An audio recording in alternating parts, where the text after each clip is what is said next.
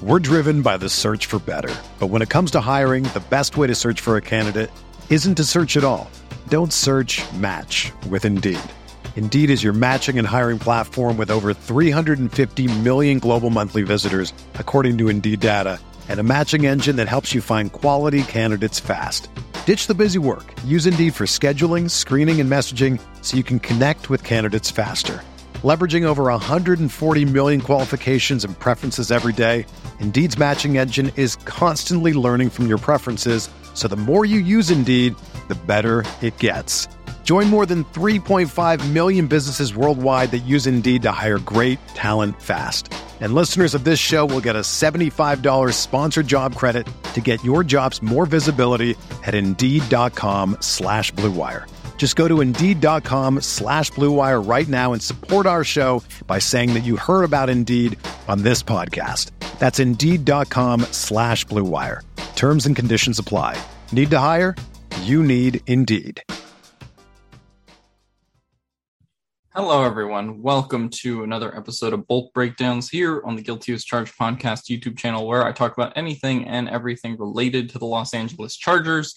Uh, of course, we know why we're here today. I didn't really do a Bolt Breakdowns episode during the live season because, you know, we were talking about doing two or three shows a week. Stephen and Tyler were doing the film breakdowns, Arden's here with analytics.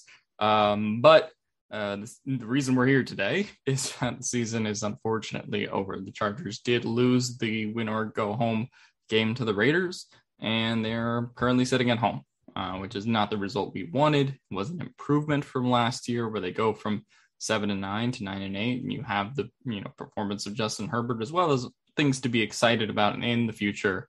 But the Chargers are not where we want them to be, uh, which is as a playoff team, which we expected for mostly I mean, most of the season, really, we expect them to be in the playoffs, considering how they started and how they were always in that playoff picture until they weren't. So we're here to talk about everything. Just as a note on the podcast, Stephen and Tyler are going to be off, and I'm going to be off for the next week. So uh, I don't think there's going to be a new podcast until next Wednesday, where we'll hopefully get back into the off-season swing of things and talk about impending free agents and uh, you know all the things that are going to happen with the team between now and March and the rest of the season. But I did want to do a video that serves as a little bit of an off-season primer to talk about, you know, how we got to where we are and where we go from here.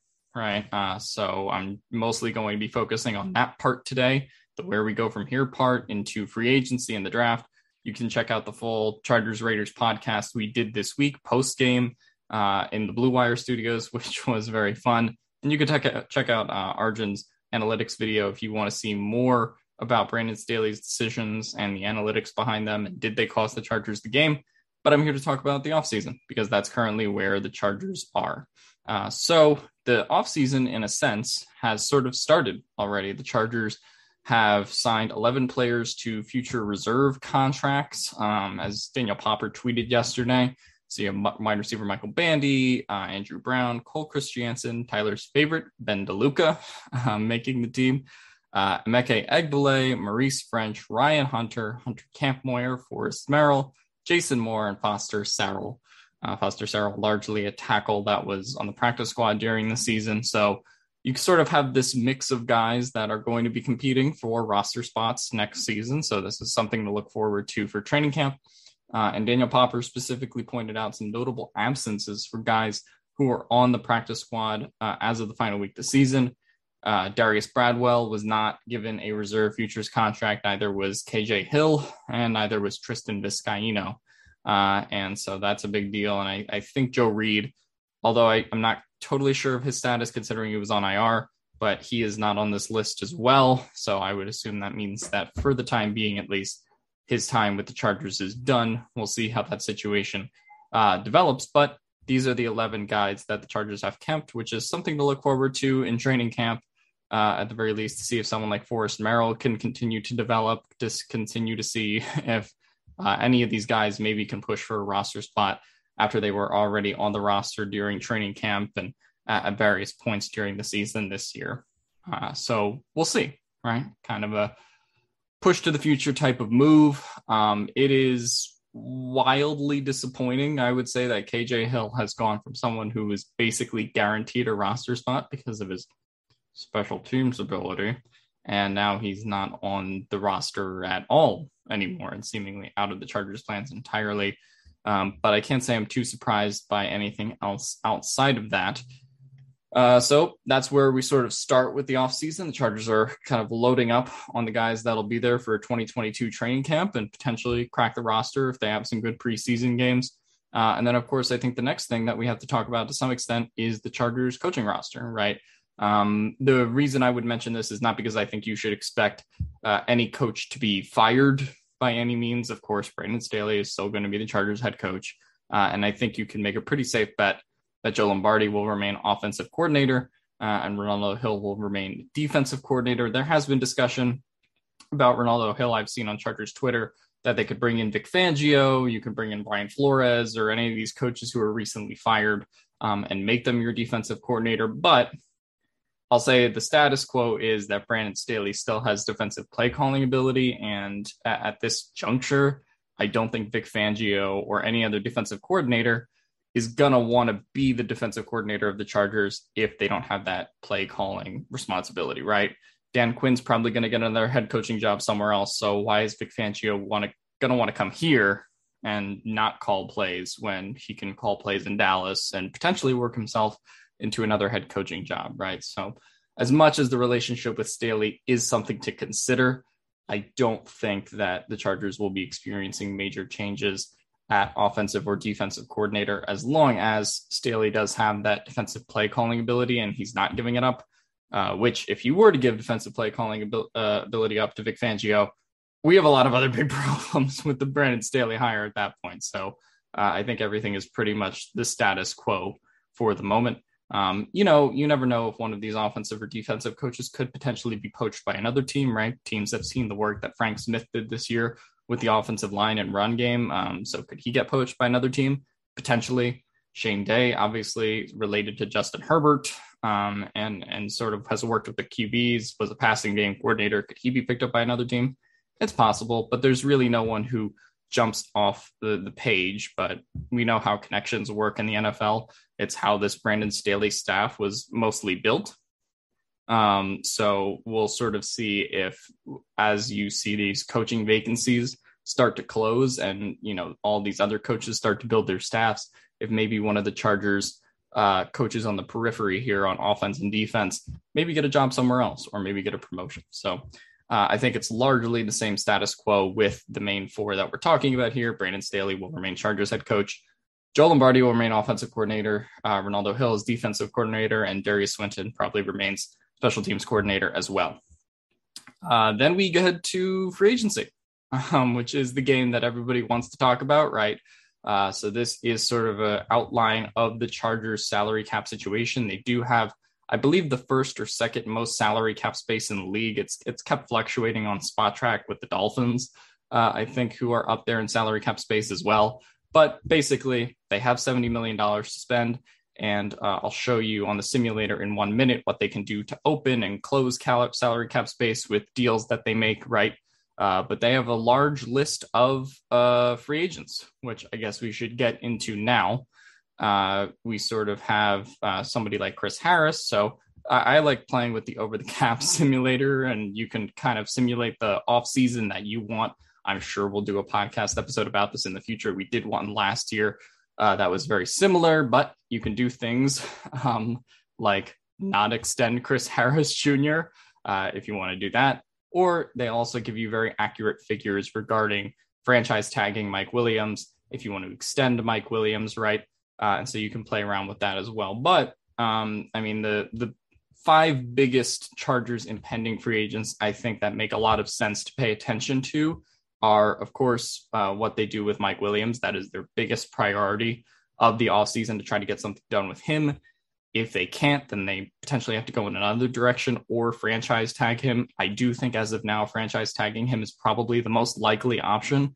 Um, but then you have some key free agents to figure out either how you're going to replace or if they resign them. Linval Joseph has had some debate. I think most people don't want Chris Harris back. Uh, and then you have someone who's like a young upstart like Uchenna Nwosu, who whose production hasn't always been there, but he just did finish the season with a very good game against the Raiders. So, and he plays the edge uh, position. So, who knows what he's going to ask for in free agency. Um, also, important to talk about exclusive rights free agents. So, this would refer to players like Jalen Guyton, um, Storm Norton. So, I think this would bring them back for uh, seasons with salaries of $600,000 um, per season, and Donald Parham who, after his injury, is also an exclusive rights free agent as well, as opposed to unrestricted. Uh, so the Chargers do have all of these free agents to talk about, and of course, the free agents that they can poach from other teams. But I did want to show you and, and play around with the salary cap to talk about the number uh, that the Chargers really have to kind of spend. Uh, of course, they can also make some other cut decisions here that open up that salary cap space, right? What you see on the salary cap table right here is Brian Bulaga, and I would circle, highlight, put an exclamation point around what the Chargers are going to do with him because they have uh, no guaranteed salary and they can save around $11 million uh, to basically cut Brian Bulaga before uh, June 1st, which would be in the March cut period, right, right, leading up to free agency. Uh, so I'm just going to do that right now. So you see that they have about 68.9 million, roughly 70 billion. Uh, and if they were to cut Brian Bulaga, and let's submit that decision real quick, you see that that number, uh, what did I do? Oh, no, I don't know. I backclicked. Okay, if I do cut Brian Bulaga, then that number goes up to 79 million, nearly 80 million that the Chargers have in reality to actually spend in this free agency. Plus, you never know if there's another player that they can cut, but Brian Bulaga is certainly the biggest salary that very likely, more than likely, will obviously be cut. Uh, and then that can kind of play into their negotiations with Mike Williams because everybody talks about the Mike Williams contract being very expensive. But if you even franchise tagged him for the value of 19 million and you cut Brian Bulaga, you still have 60 million left to work with. So the Chargers uh, are not in a bind here by any means possible even if they agree to a long term deal with Mike Williams or are in a position where they may have to franchise tag him. So I wouldn't worry about the Chargers salary cap too much because they do have a lot of money to spend uh, using Justin Herbert's rookie contract and the fact that they aren't paying a quarterback quite a bit of money right now. So we'll see how free agency pay, plays out. But I just wanted to play around a little with the over the cap calculator uh, and you know show you guys how that can work. And you can play with it yourselves. You know, play with the over the cap calculator and send your results to me on Twitter if you want to do your dream off season. I'm sure we'll do uh, an episode on uh, on the podcast. We sort of did one last year where we were playing around with Michael Davis and Hunter Henry's free agencies. So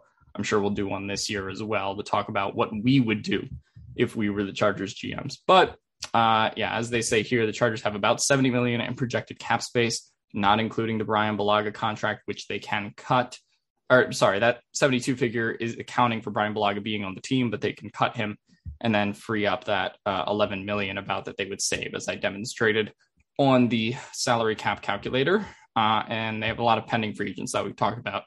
Uh, Oday Aboushi, Jared Cook, Linval Joseph, Chris Harris, lots of decisions to make. Uh, and then after free agency, that obviously brings us to the 2022 NFL draft. Uh, so this has been uh, a topic of a lot of conversation, obviously, is how many picks the Chargers have. So we don't technically know how many picks the Chargers are going to have, but based on the players that they let walk in free agency, they'll have about four compensatory picks. Now, what rounds these picks will be in is a little bit complicated still because the NFL hasn't awarded these picks. So don't get too married to the Chargers have three six rounders and they have one seventh, or they have two six and two sevenths we're not going to know for a little bit um, in reality. But the Chargers will have 11 draft picks in total uh, one in round one, one in round two, and pretty much uh, all the way through round five. And then they'll have a combination of extra picks in round six and seven. Um, so that will total 11. I doubt that they use all 11 picks. They can obviously trade up in the draft using some of those later round picks. Um, and I sort of doubt just how the draft works that they're going to sign 11 rookie contracts as well. So I would keep uh, an eye on maybe them shipping a pick for a player here or there, or if they want to use multiple picks to potentially trade into round two, if they want to use it to trade into uh, day three higher in the draft, right? That's what those picks can be used for, and then you're not, you know, signing 11 players, right? Uh, so I think that that's something important to note. Um, and yeah, I mean, that's sort of a little bit of a primer on the Chargers offseason. Of course, that uh, would then bring us to training camp. And then we're kind of back where we started with the podcast this year, um, you know, talking about training camp and which guys will break out and stuff like that. Uh, but yeah, that really brings us through the NFL draft. And we can also talk about some of their positional needs, right? Um, I think edge defender, especially depending on what they do with Uchenna Nwosu, is a pretty big need. Defensive tackle. I mean, we saw the Chargers run defense, and I know a lot of people have been talking about Jordan Davis potentially replacing Linval Joseph uh, and all the other needs on the defensive line to improve the run game. I think that's a pretty apt need at this point. Uh, cornerback. Uh, Michael Davis did decline from where he was in 2020. I think that was pretty evident to anyone who watched, partially due to injuries, partially just due to his play not being as technically sound. And I, I think he's proven that the Chargers do need another body at CB1 at this point. Um, this is going to be a thing that Steven talks about all off season and that I talk about and Tyler talks about the Chargers need for a tackle. Uh, Brian Bulaga, if you do cut him, opens up salary cap, but you do have to replace Brian Bulaga through the draft or through free agency with a right tackle. I think both Storm Norton and Trey Pipkins, while they're good depth, have proven that neither at this point can handle a starting role, um, which is not really an offense to them. It's just the Chargers need something better there uh, than replaceable depth and XFL players, frankly. Um, so uh, you can go back and look at the Maxx Crosby film if you want, and then tell me I'm wrong, but I don't think you will. Uh, anyway, uh, we can also talk about wide receiver, right? If the Chargers were to let Mike Williams walk, wide receiver becomes a very big need. I do not expect that to happen, but still, um, considering that he's a free agent, considering that Jalen Guyton is an exclusive rights free agent, considering uh, the fact that they don't have five or six on the roster right now as we speak, heading into free agency, it's going to be a need that has to be addressed through either signing those guys and bringing them back or replacing them and changing up parts, right?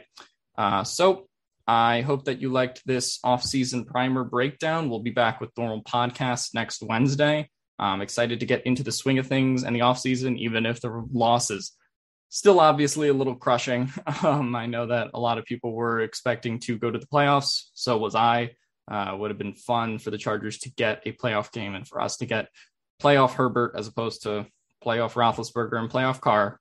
Uh, but here we are. So we're going to be here all off season for you guys, dishing out a lot of content, film breakdowns, draft talk, free agency talk, the whole nine yards. Um, and we thank you for sticking with us through what was a tough year, um, especially how it ended. But there were a lot of ups, a lot of downs, and we thank you for sticking with us the whole season. So that'll do it for today. See you guys next time. Everyone is talking about magnesium. It's all you hear about. But why? What do we know about magnesium?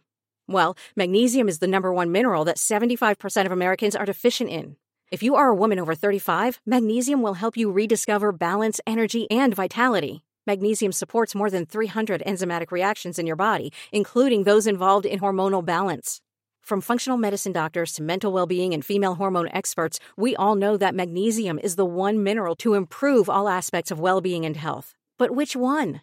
Magnesium Breakthrough from Bioptimizers, the trusted choice recommended by leading experts with seven best absorbed forms of magnesium to ensure your body receives the support it needs for overall well being.